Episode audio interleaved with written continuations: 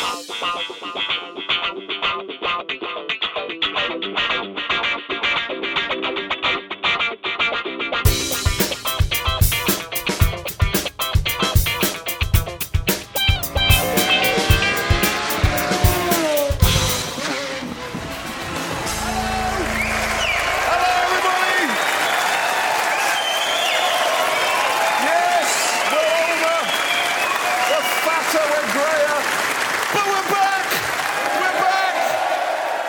Siamo tornati, abbiamo dovuto rubare questo, questa introduzione di Jeremy a Top Gear per annunciare che sì, Motorcast è tornato dopo un lungo sonno. Io sono Luca Zorzi. E io Alberto Zorzi e siamo reduci da un'assenza che probabilmente si prolungherà del Teo che purtroppo per impegni lavorativi si è trasferito dal bar, si è trovato un lavoro, dai già, già qualcosa, già un bel passo avanti, eh, però insomma il Teo difficilmente nel prossimo futuro potrà essere con noi, questo ci dispiace tantissimo perché comunque è un terzo di Motorcast anche lui, speriamo di riaverlo presto fra noi, magari più avanti le cose si sistemeranno, nel frattempo dovete un pochettino accontentarvi delle nostre due voci.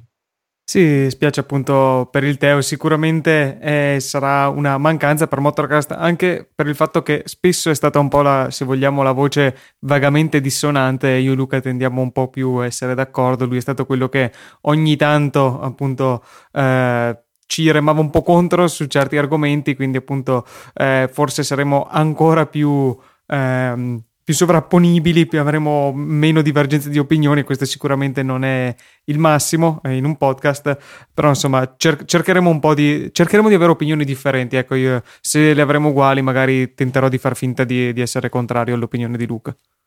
che tra l'altro non è una cosa che ti riesce neanche eccessivamente con difficoltà. sì, per altre cose sì, qua purtroppo no, non do il meglio di me e tendiamo a essere un po', un po' troppo uguali nelle nostre opinioni.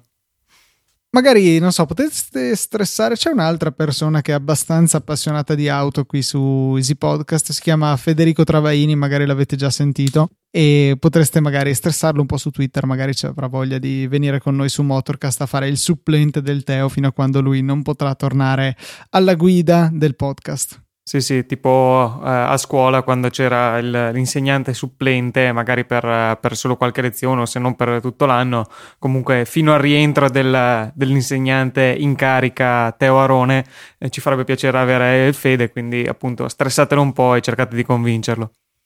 Mi piace perché la cosa è uscita qui a caso registrando e non, e non gliel'ho chiesto prima a Fede che magari lo sentirà in puntata direttamente come primo inizio. Esatto, esatto. Tra l'altro, eh, agli albori di Motorcast si era quasi paventata la possibilità di un quartetto con anche il Fede, ma poi tra una cosa e l'altra la possibilità era sfumata, quindi Fede, eh, ora c'è, c'è, proprio la necessità fisica di, di averti, quindi non puoi, te, non puoi desimerti adesso. Assolutamente no. Eh, cosa dici? Ci buttiamo a recuperare un po' di follow up, un po' di tweet che ci sono arrivati in, questi, in questo mese abbondante. Abbondante, due mesi, qu- quasi due, sì, sì, sì, sì, No, no, oltre due in realtà eh, di assenza perché avevamo cominciato, ah, magari spieghiamo anche perché il Motocast sì, sì, potrebbe, potrebbe essere una buona cosa. Era iniziato con le vacanze estive, ad agosto ci eravamo presi il mese di pausa, poi tu hai pensato di andare sempre per bar, però dall'altro lato del globo quasi. Sì, sono stato un mese in Brasile in scambio con l'università uh, e quindi appunto mi, mi era un po' difficile. Eh, esatto, al bar, scambio di bar per confrontarsi un po' su, su come funzionano i bar nel mondo e, e quindi appunto era un po' difficile eh, organizzare le registrazioni. Eh, in realtà non ci abbiamo mai neanche provato, ma penso che anche con gli orari sarebbe stato alquanto difficile. Eh, quindi, insomma, anche settembre è passato e eccoci qua a ottobre, insomma, eh, un paio di mesi di assenza. Eh, avete sopportato questo lutto, ma adesso la, il, il, periodo brutto è finito e potete gustarci di nuovo, anche se appunto in soli due terzi del totale. La cosa carina è che comunque, malgrado la nostra assenza dai podcast, siete sempre stati interattivi su Facebook, sì, su Facebook, su Twitter, magari un pochino meno rispetto a quando ci sono le puntate ufficiali, però insomma sono arrivati diversi tweet.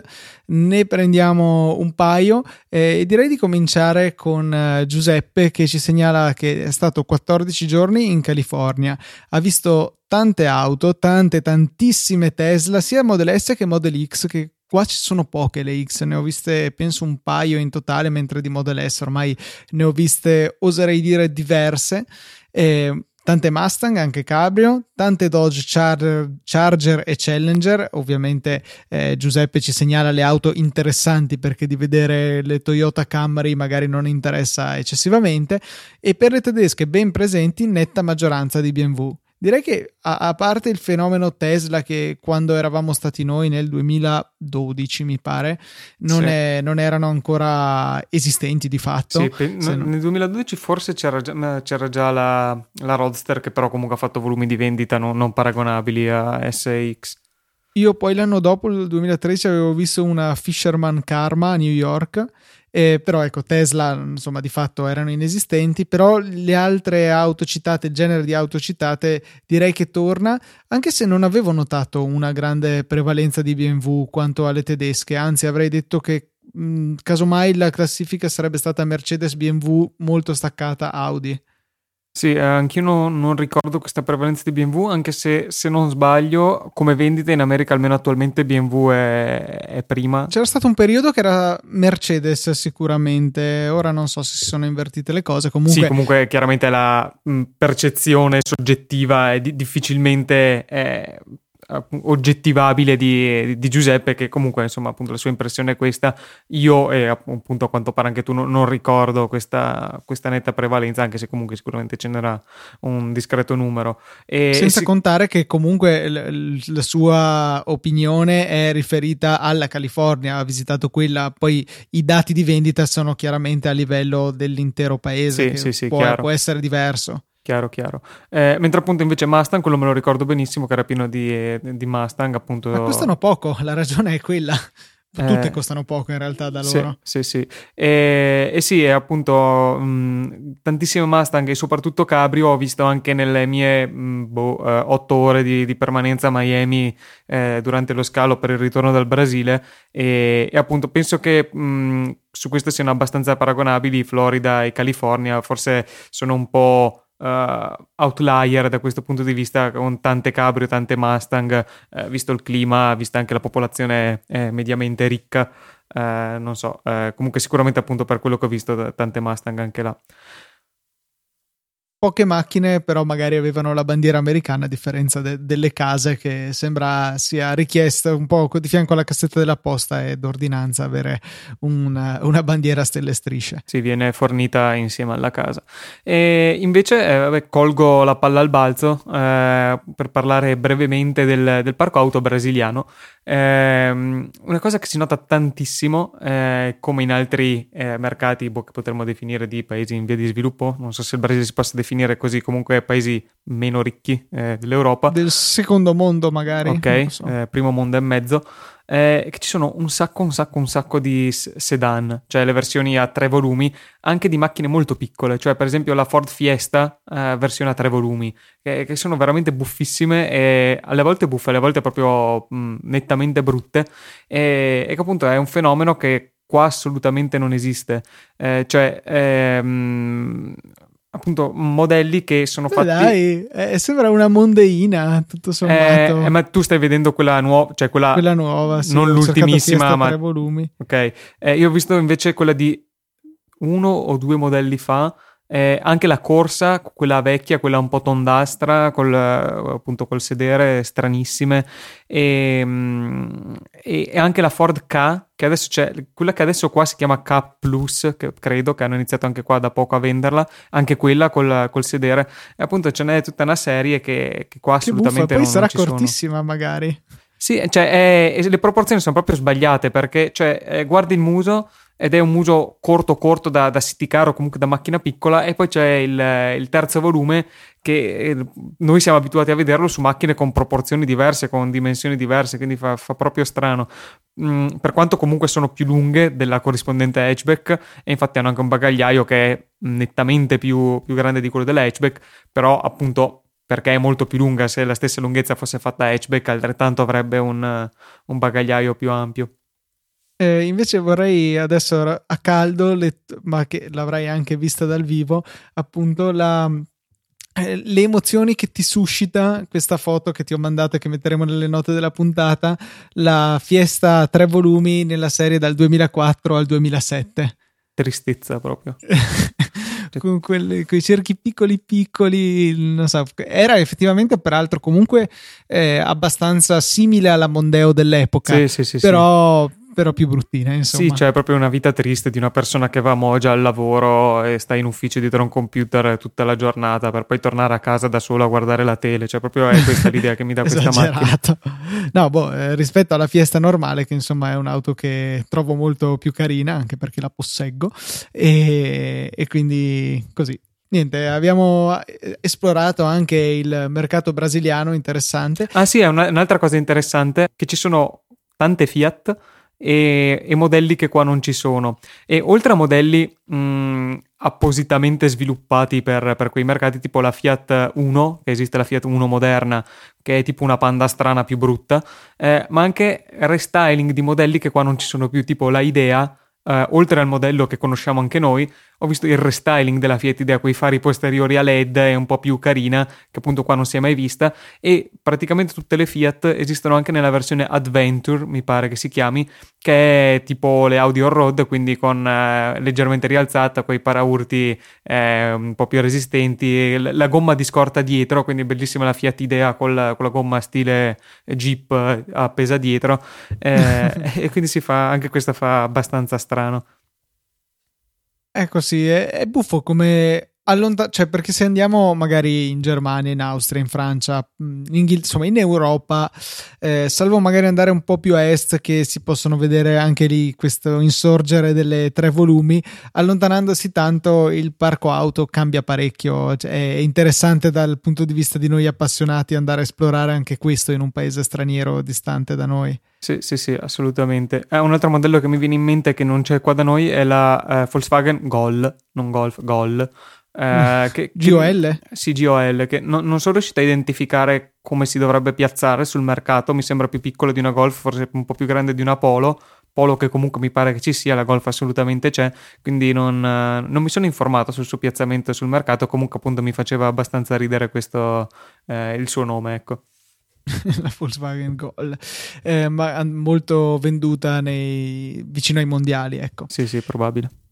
Battuta triste a parte, andiamo avanti con una cosa divertente che ci segnala Luca, e non sono io ovviamente, è un Luca molto più attento a, a, alle cose interessanti rispetto a me che mi sono presentato impreparato in questa puntata, e ci manda un, una raccolta di momenti divertenti eh, della Formula E, cioè una bellissima raccolta di incidenti, che sì. fa un po' male al cuore a pensare a quanto costano que, quegli incidenti, eh, però insomma carino da vedere. E, è buff, cioè fa, fa, ridere più che altro il fatto che riteniamo in, interessante e divertente solo quando si schiantano nella Formula E. Sì, lo stesso Luca appunto il suo Twitter ecco gli unici momenti divertenti eh, nelle gare di Formula E. Tra l'altro è carino che il video ha come sottofondo un pezzo di musica classica, adesso non so come si chiami, di chi sia, ma è un pezzo di musica classica molto conosciuto e, mm, e gli incidenti vanno in certi punti un po' a tempo. Eh, con gli incidenti e i botti appunto dei, dei video degli incidenti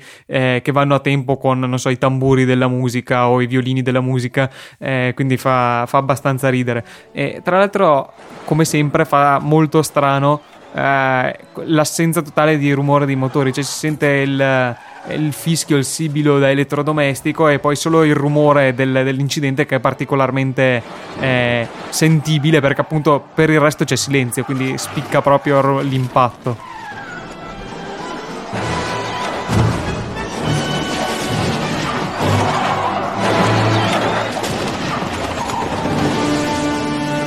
Ecco, ve l'ho messa così al volo la colonna sonora di questo video, così potete eh, farvi già un'idea di cosa stiamo dicendo per una volta, e, visto che possiamo aiutarvi a dare un senso al nostro ciarlare così infondato.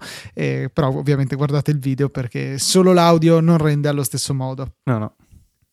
Torna ancora Giuseppe invece e ci ehm, parla della BMW M5 linkandoci un tweet di Roden Track che poi immagino ne abbia fatto la recensione e diceva peccato non ce ne sia una versione a sola trazione posteriore. Eh, sì, il, in realtà penso che fosse all'epoca della presentazione, de, sì perché è 21 agosto, quindi non, probabilmente non è ancora una prova, non credo che tra l'altro abbiano ancora avuto la stampa uh, il, l'auto per fare recensioni perché non ne ho viste, penso che le avrei viste se fossero uscite. Fatto sta che comunque insomma appunto presentata la nuova M5, eh, 600 cavalli e appunto trazione integrale. E, ehm, in realtà appunto è una trazione integrale che ricalca quanto fatto da, da, Mercedes con la nuova classe MG, cioè sì una trazione integrale con la possibilità elettronicamente di trasformarla in una trazione posteriore pura, cioè di fatto uh, rendere le ruote anteriori eh, n- non sensibili alla potenza, quindi appunto in tutto e per tutto si trasforma in una trazione posteriore, salvo per la componente meccanica che chiaramente rimane lì, però le ruote anteriori non, non ricevono potenza. E mh, mm, da un certo punto di vista si fa fa un po' strano avere una M a trazione integrale, ehm, ma d'altronde penso che la scelta fosse abbastanza inevitabile. Eh, ormai le potenze sono aumentate progressivamente fino appunto a questi 600 cavalli che iniziano ad essere veramente veramente tanti da, per essere gestiti sulla sola trazione posteriore. Eh, 600 cavalli tra l'altro con quantità di coppie allucinanti, adesso non, non ho i numeri sotto mano, ma comunque un V8 4004 biturbo avrà tonnellate di coppia eh, per cui diventa un po' una scelta obbligata la, la, trazione integrale, anche per la, se vogliamo, non utilissima, ma comunque dal punto di vista dei costruttori importante guerra dei numeri, eh, sullo 0-100 le, le, M rispetto alle Audi RS eh, da, da, anni ormai pagavano un certo scotto per la sua trazione posteriore, perché appunto con, con livelli di potenza di, eh, così alti, chiaramente la trazione integrale sullo scatto fa, fa una differenza enorme. E però appunto con la possibilità comunque di poter con, eh, premendo un pulsante avere la trazione totalmente posteriore penso che sia un compromesso accettabile se non eh, quello l'ideale che avremmo voluto però comunque eh, penso che sia accettabile insomma una cosa del genere 750 Nm è l'equivalenza, così giusto per completezza, e notevole anche il fatto che sia comunque riuscita a pesare 20 kg in meno della precedente, pur con l'aggiunta della trazione integrale.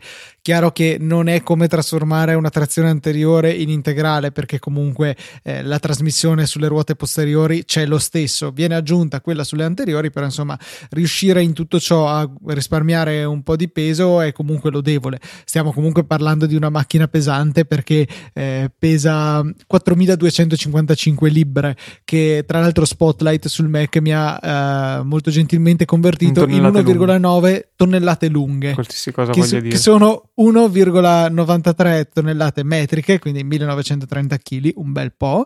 E, oppure 2,13 tonnellate corte. Interessante il fatto che ci sia così tanta differenza tra le tonnellate lunghe o corte. Ma soprattutto non mi sfugge s- la dicitura lunga e corte su un'unità di peso. Ma sì, è, è, è, come i metri pesanti e i metri leggeri. Esatto. La, la, stessa equivalenza che c'è anche lì. Comunque, no, secondo me, eh, tutto sommato è la, la soluzione ideale perché se devi fare lo sparo ti avvantaggi con il 4x4. Se vuoi fare il cretino, lo blocchi in trazione posteriore. Se vuoi guidare in, in modo sicuro, lo lasci comunque nel 4x4 non sportivo. E quindi, cioè, alla fine, secondo me, hai tanti vantaggi a costo chiaramente di una complessità che va aumentando. Eh, però, cioè, complessivamente poi bisognerà provarla alla resa dei conti infatti siamo già in contatto ovviamente con BMW che ce ne fornirà 3-4 per fare le prove eh, magari anche delle serie vecchie però cioè, come compromesso secondo me ci sta moltissimo e è è necessario perché non, non, potevano più, penso, dal punto di vista dell'immagine, anche se comunque sono, sono, auto abbastanza per appassionati. Chi vuole fare lo sborone non penso che prenda una M5. Eh, sono, sono, auto che però pagavano ecco, questa scelta di limitarsi alla trazione posteriore l'hanno lasciata a disposizione per i puristi, seppur in maniera elettronica e, e, non fisica, e però riescono anche a dare tutti gli altri vantaggi che invece si hanno con la trazione integrale. Eh, pensiamo anche banalmente all'utilizzabilità di questa macchina, che non è una coupé due posti secchi senza bagagliaio, è una berlina grande, spaziosa, lussuosa, comoda, che può anche essere molto veloce, quindi è giusto dare la possibilità di usarla bene anche nel, nell'altra parte del suo essere, nel suo essere una berlina grande e comoda. Quindi il 4x4 sicuramente aiuta magari sulla neve, sull'asfalto viscido, eccetera.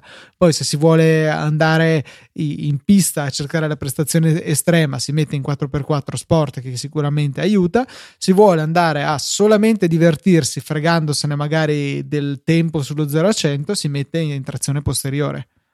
Cosa carina, tra l'altro, è che mh, mm, già da, da, qualche tempo, da qualche versione di BMW M a questa parte, eh, esistevano i tasti M, eh, due mi pare che fossero, eh, che sono in pratica delle modalità di guida, eh, dei preset di modalità di guida, perché appunto le BMW M da, da, qualche tempo hanno tipo 5 impostazioni del cambio, 5 del motore, 5 del telaio, roba del genere, e mm, modific- eh, settabili separatamente, ma appunto si possa salvare una configurazione particolare eh, appunto su questi tasti M1 e M2.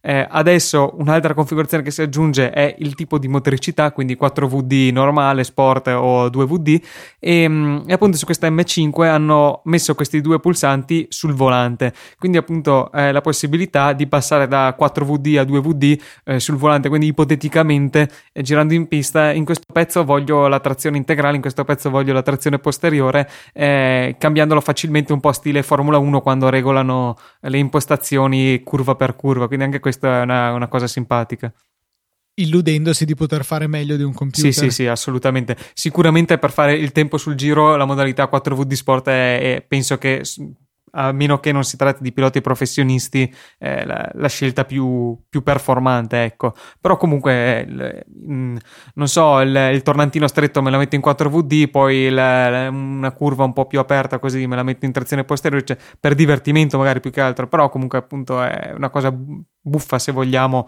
il poter cambiare tra integrale e posteriore premendo due pulsantini sul volante da discutere di più, secondo me, ci sarebbe il fatto della morte definitiva del manuale, che comunque da noi non esisteva, esisteva solo negli Stati Uniti, ma più che altro il passaggio da un doppia frizione a un automatico convenzionale con convertitore di coppia, per cui, per cui sicuramente sarà un modello sportivo e eh, interessante il fatto che il convertitore stesso possa essere bloccato una volta partiti per non avere i classici slittamenti che caratterizzavano in particolare i vecchi convertitori.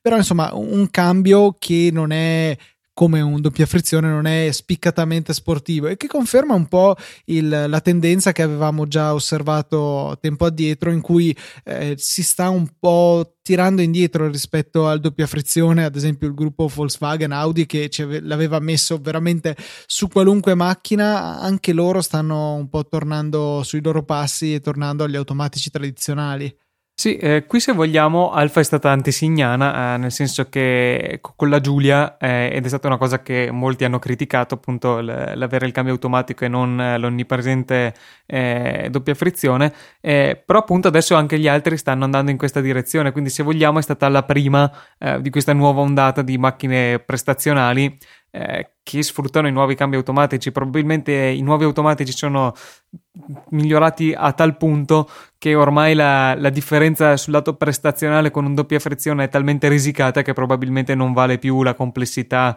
eh, meccanica, i costi, probabilmente anche il peso, i costi di ricerca, eccetera, eccetera, di doppia frizione, anche perché questi doppia frizione che erano utilizzati su queste macchine eh, sono doppia frizione eh, che non sono utilizzati sul resto della gamma perché sono fatti per sopportare potenze e coppie elevatissime, che tra l'altro erano uno dei problemi dei primi doppia frizione quando potevano sopportare solo tipo fino a 200 cavalli, infatti erano montati inizialmente tipo sulle Golf ma non su macchine più potenti.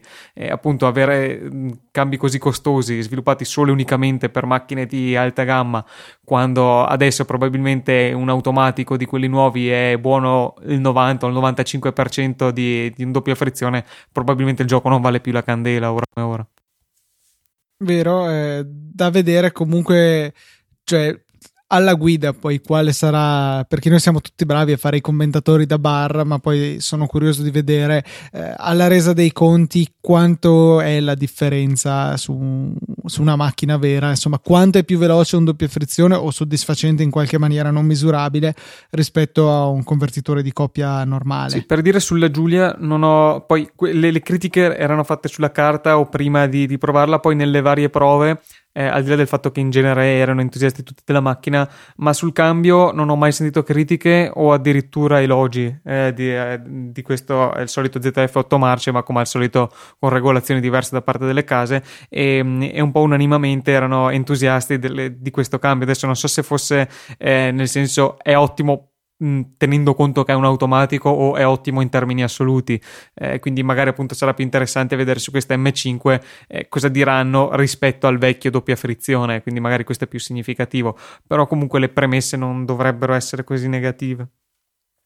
Stavo cercando qualche esempio di doppia frizione applicato a potenze coppie elevate Porsche 911 Turbo S Exclusive Series che ha 607 cavalli, quindi siamo lì, e la stessa identica coppia, 750 Nm, abbinato al cambio PDK che è il doppia frizione Beh, di Porsche. Eh, anche le, le, Ferrari, la 812 Superfast ha cosa, 800 cavalli e, e, avrà 750 Nm giù di là anche quella, essendo aspirato e 7000 e qualcosa, e, e appunto anche quello è un doppia frizione. 7000 e qualcosa, no dai. Sì, sì, è un 7000.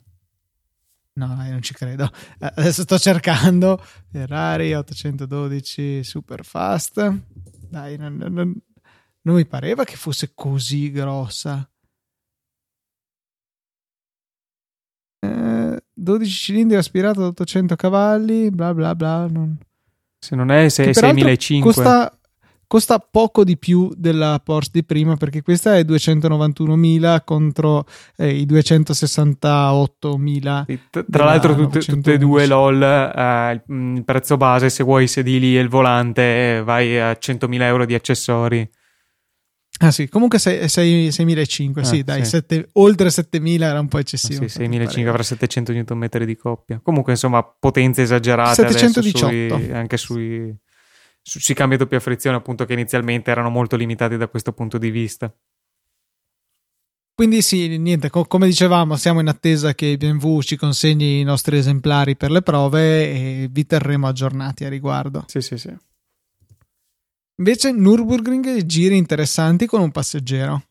Sì, eh, rimanendo in casa BMW, eh, ho scovato questo video eh, di una BMW DTM, quindi una M4, mh, mm, diciamo la, la, silhouette di una M4 da, eh, preparata in versione DTM, eh, che fa un bel giro al Nürburgring con a bordo un passeggero. Eh, immagino che normalmente non sia montato al sedile del passeggero, ma lo hanno fatto per, in questa occasione e, e, appunto gira a una velocità che è sconcertante, cioè il tempo è 6 minuti e 14, eh, le macchine stradali più veloci mi pare che girino sul 6,50, eh, qualcosa del genere, dovrebbe aver fatto il record di recente, non ricordo che macchina.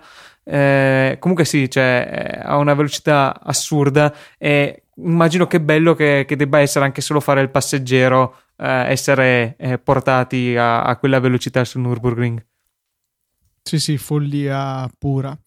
Eh, parentesi pseudotecnologica, ah, prima cercando le informazioni sulla Ferrari 812 sono finito su Autoblog che è un sito che di solito ha dei contenuti anche interessanti, ma è assolutamente inutilizzabile senza un ad block perché c'è, c'è una quantità di pubblicità che è veramente a, del ridicolo. Ecco, per cui. E no, dicevo che tra l'altro una cosa che secondo me è scorrettissima, e cioè mi sembra strano che possa essere legale, è il fatto che tutti, tutti, tutti i video che loro mettono sui loro articoli, eh, mh, anche se sono video, video, video presi da YouTube, ma no, non è che mettono il player di YouTube, scaricano il video, lo mettono nel loro player con la loro pubblicità prima. Cioè, io sinceramente non mi capacito di come ciò possa essere legale. No, sicuramente non è legale. Cioè, è contro i termini di, di, YouTube già solo scaricare il video per tenertelo tu o per vederlo offline. Per cui figuriamoci ricaricarlo a fine di lucro sì, su un altro sito. No, non potrà provare che è quello che viene da YouTube, però uh, dubito fortemente che i, mh, mm, i, creatori dei video sistematicamente gli mandino i video per caricarli sul loro player.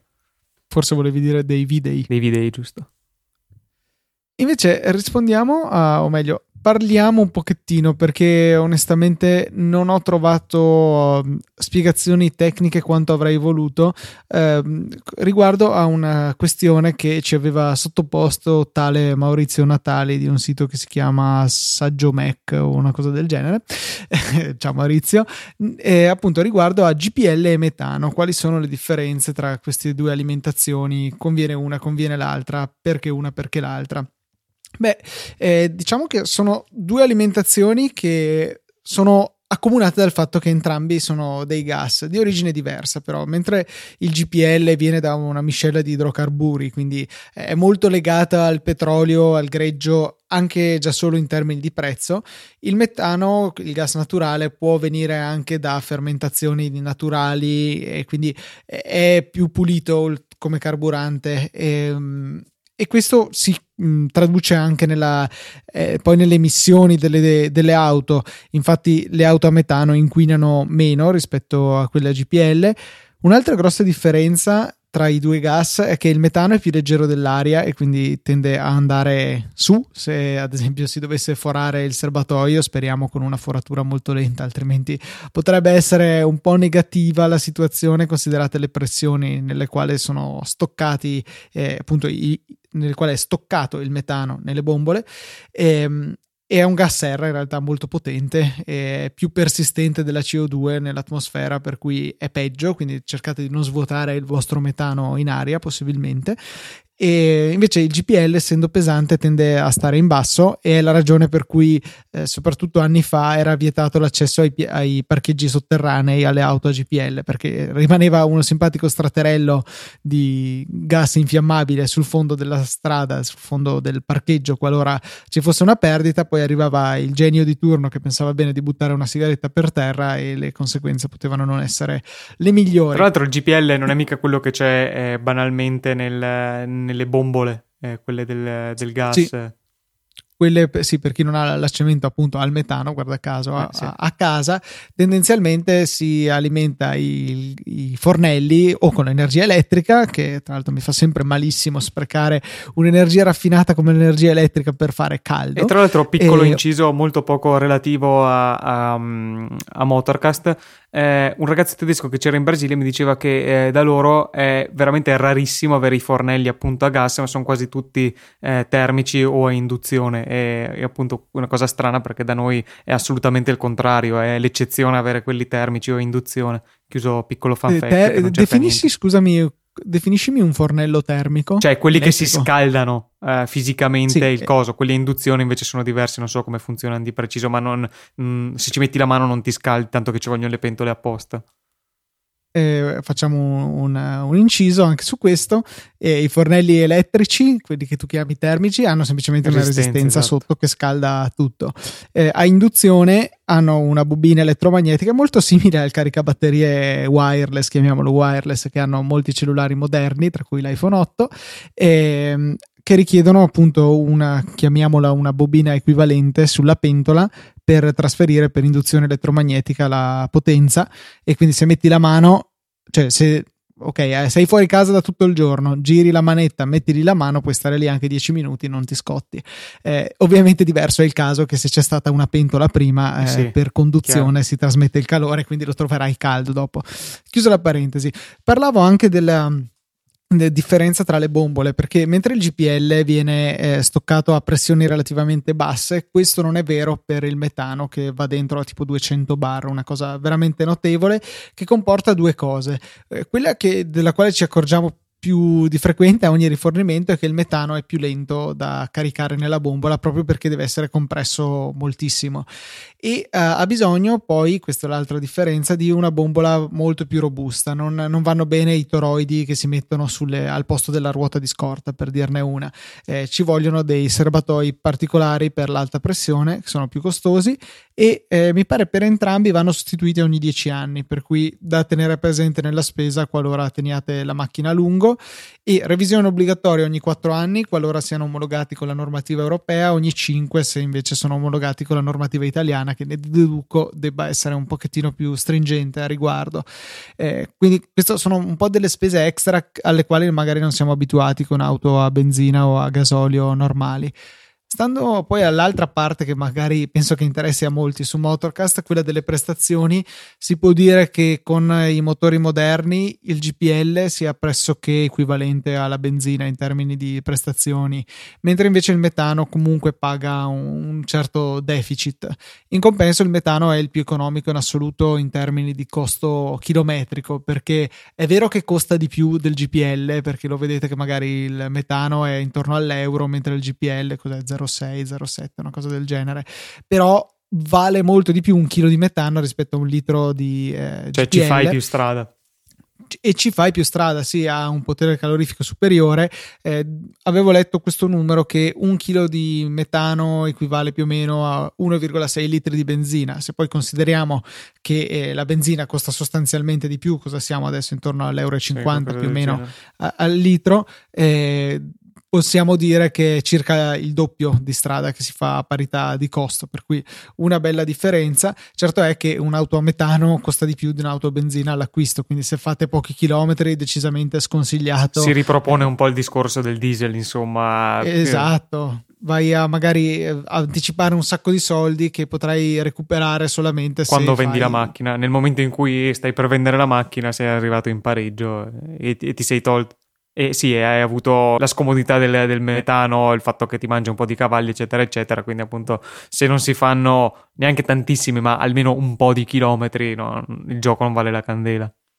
Un po' di chilometri che però è quasi difficile fare. Adesso sto esagerando perché le stazioni di servizio, pur Mm, parecchie in Italia, siamo penso il paese che in Europa ha la stazione, la rete distributiva più, eh, più capillare, comunque non è, non è, certo come la benzina, ma non è neanche come il GPL, ad esempio nel sud Italia è poco diffuso il metano, e, mm, mentre invece al nord Italia è abbastanza facile trovarlo. E, il GPL invece penso che sia abbastanza facile anche al sud, purtroppo non ho esperienza diretta a riguardo, da quello che leggevo sembra essere così. Altra ecco, differenza parlando di distributori che mentre il metano eh, viene dal è lo stesso metano che mettete nella caldaia per il riscaldamento, il GPL viene trasportato esattamente come il gasolio e la benzina, quindi in caso di sciopero degli autotrasportatori il metano arriva lo stesso, il GPL, il gasolio e la benzina no, ecco, quindi anche questa piccola differenza da tenere in considerazione. Ehm, altre cose non me ne vengono in mente in questo momento, per però ecco, diciamo che eh, il GPL è molto molto vicino a un'auto a gasolio in termini di costo chilometrico, ecco, chiamiamolo così, eh, però inquina meno, come inquina meno della benzina, inquina un po' di più del metano, il metano è il più pulito tra questi carburanti e, mm, e anche il più costoso del GPL, generalmente un'auto a metano è più cara di una GPL che è più cara di una benzina e non so esattamente il gasolio come si collochi eh, rispetto a queste. Eh, spero di aver fatto una panoramica sufficiente, eh, di più onestamente non sono riuscito a trovare con una ricerca non, a, non troppo approfondita. Speravo in qualche articolo tecnico barra scientifico che ne parlasse, ma c'è poca cosa su internet purtroppo. Niente, quindi ringraziamo l'ingegner Luca eh, di, per questa dissertazione. Ingegner cane, cane culo cane. Eh, e, e, passiamo oltre. E, mh, mm, sempre un po' sul, sull'argomento alimentazioni delle macchine, eh, il tweet di Cristiano eh, che chiede eh, perché le ibride sono solo elettriche più benzina e non elettriche più diesel. In realtà è un dubbio amletico che mi ha tormentato dall'alba dei tempi, eh, appunto pure a me. Ehm, l'unico esempio che eh, penso di ricordare di elettrica più diesel è stato la Peugeot, che penso l'abbia fatta sì. per tipo un paio d'anni e poi, no, poi è smesso. Ehm, e, e, sì, appunto, anch'io non, non comprendo come mai ehm, l'elettrico, l'ibrido sia sempre stato applicato solo al benzina e non appunto a parte questa piccola parentesi di, di Peugeot non al diesel. Eh, una ragione che vagamente mi può venire in mente è il fatto che Mm, la coppia istantanea del, del, dell'elettrico, se vogliamo, ben si sposa con la tra virgolette scarsezza di coppia de- dei benzina, mentre un diesel ne ha già tanto e quindi forse ne ha meno bisogno. Eh, però comunque cioè, il, ibridizzare un motore eh, riduce i consumi, riduce l'inquinamento, quindi se lo applichi a un motore che di per sé è, è più risparmioso come, come, consumi, in realtà probabilmente più inquinante, ma appunto se vogliamo guardare l'argomento consumi dovrebbe comunque essere un vantaggio maggiore, insomma. Io vedo due possibili svantaggi. Il primo è il costo, perché già un gasolio costa più del benzina, un ibrido costa più del benzina, un ibrido a gasolio potrebbe essere tanto caro. E l'altra cosa è la questione peso, che eh, il gasolio a sua volta è più pesante del benzina, le batterie pesano, si otterrebbe una macchina tanto pesante. Non so se è al punto tale da richiedere una revisione magari delle sospensioni, se non dell'intero telaio, e, e, poi si ritorna al punto 1, cioè il costo. Penso che questa possa essere la ragione, eh, compless- cioè le due ragioni dominanti sul perché non abbiamo visto grandi esempi di ibrida a gasolio. Sì, sì, sì effettivamente a, a pensarci, effettivamente queste due, queste due, motivazioni hanno senso. Sarebbe interessante cercare di andare a recuperare eh, qualche prova, magari articoli di quattro ruote eh, di queste fantomatiche Peugeot eh, ibride a gasolio. Eh, magari lì eh, vengono citate delle, delle, ragioni, dei punti negativi di questa accoppiata che magari potrebbero anche andare un po' a spiegare questa, questa domanda. Invece è interessante questa curiosità su perché nessuna Porsche ha mai avuto una griglia, ma hanno sempre avuto un uh, ingresso, un'aspirazione dell'aria. Sì, eh, se io una cosa che l'articolo lo dice, probabilmente non ci avrete mai fatto caso, ma eh, dopo che ve lo spieghiamo non potrete unseen it, cioè non potrete disvederlo, eh, ed effettivamente è vero. Eh, se guardate una Carrera o una, una Panamera, ehm, effettivamente si nota soprattutto negli ultimi anni in cui c'è stato un proliferare di griglie di dimensioni sempre maggiori sui musi delle macchine, eh, dietro i quali solitamente stanno appunto i radiatori, ehm, il fatto che invece Porsche non ha griglie di questo tipo, ha solo delle prese d'aria sotto, ma sul paraurti, diciamo, non sul cofano, sulla parte anteriore del cofano. E questo nasce chiaramente ai tempi della, delle prime Carrera, che essendo a motore posteriore eh, non avevano lì il radiatore, di conseguenza non avevano necessità di, di una griglia eh, in quel punto. E, e questo ha senso, eh, appunto, riguardo alla tecnica di quella macchina. Tuttora la Carrera è a motore posteriore, quindi dal suo punto di vista questo ha senso. Eh, più particolare è il fatto appunto che eh, anche sulle altre macchine della, della casa, eh, per esempio la Panamera che ha trazione anteriore, effettivamente se la si va a vedere non ha una griglia sul, sul muso, non ha una griglia trazione come... Anteriore? Eh, motore anteriore, scusa, eh, ho detto trazione. No, no, motore anteriore. Mi, mi, si è fermato il cuore per un attimo. no, no, no, cioè motore anteriore, quindi comunque ha i radiatori davanti come il 99% delle macchine, però non ha una griglia, eh, per esempio pensiamo a quelle delle Audi gigantesche eh, sul muso, o comunque un po' tutte le macchine adesso stanno ingrandendo le loro griglie anteriori, è un po' un elemento di design degli ultimi anni, eh, ma solo delle, delle, prese sul fascione delle, del paraurti anteriore.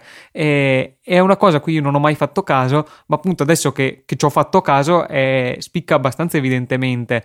E, e anche nella Cayenne, soprattutto nell'ultimo modello, anche lì c'è una griglia che possiamo considerare la griglia, ma a ben guardare effettivamente è sul paraurti, non è una vera griglia come quella di tante macchine moderne. E quindi è un po' un fattore, uno stilema che dal, da un'origine con una ragione tecnica Porsche ha un po' esteso anche a macchine che tecnicamente non avrebbero ragione di, di un qualcosa del genere. Interessante. E ehm, anche a, a proposito di, in, di, particolari soluzioni per uh, le, le, bocchette dell'aria, chiamiamole così, la, l'ingresso dell'aria fredda, eh, leggevo, anzi vedevo un video sulla AMG GT che ha un, uh, il, il turbo in mezzo alla V del V8 e ha un condotto dell'aria che viene presa dal davanti del, proprio dal muso della macchina e portata a direttamente a raffreddare il compressore E mh, mm, interessante che però questo condotto è attivo, nel senso che può essere aperto e chiuso al bisogno e in particolare quando la macchina è ferma viene chiuso in modo che il calore proveniente dal compressore anche per vicinanza dalla turbina non vengano eh, riportati tramite questo condotto in avanti perché ovviamente non fluisce sì, aria verso l'indietro eh, quando sei fermo, non viene riportato sul davanti quindi davanti al radiatore riducendone l'efficacia. Quindi interessante mm, questa, il fatto che abbiano introdotto questo elemento attivo per raffreddare un turbo che è visibilissimo tra l'altro perché è proprio nella V del motore e resta perfettamente visibile semplicemente aprendo il cofano, il che è bello perché spesso quando apriamo il cofano di una macchina qualunque ci troviamo davanti a un bellissimo plasticone che copre il tutto e non si vede niente. Sì, tra l'altro quella della configurazione con i turbo nel, nella bancata che mi pare si chiami tipo Hot, hot V, eh, quindi V eh, sì. calda. Eh, se non sbaglio, anche i motori Ferrari, i nuovi, cioè i motori turbo di Ferrari, e sono abbastanza certo anche i motori M, eh, mh, della, chiaramente il V8 eh, biturbo della BMW sia con questa configurazione. Interessante, magari potremo approfondire la questione se vi interessa in un prossimo futuro. Nel frattempo direi che abbiamo ricominciato con una bella puntata di Motorcast ricca di contenuti più o meno seri, come è un po' nella nostra tradizione. E Alberto, puoi ricordare a tutti i nostri ascoltatori come fare a contattarci, come interagire con noi e come finire sulle luci, alle luci, sulle luci della ribalta, sulla piattaforma internazionale che è ormai Motorcast. Sì, potete contattarci tramite Twitter usando l'hashtag hashtag Motorcast eh, oppure menzionandoci eh, i nostri account eh, privati at lucatnt at albiz94. Potete continuare a importunare il Teo a at teobiondo91 potete anche menzionare eh, l'account di Motorcast che è at underscore Motorcast.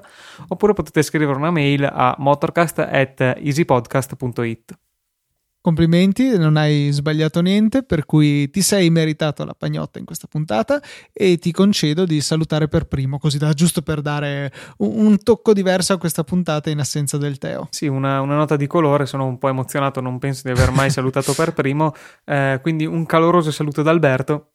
E un altrettanto caloroso saluto da Luca, ci sentiamo tra un paio di settimane.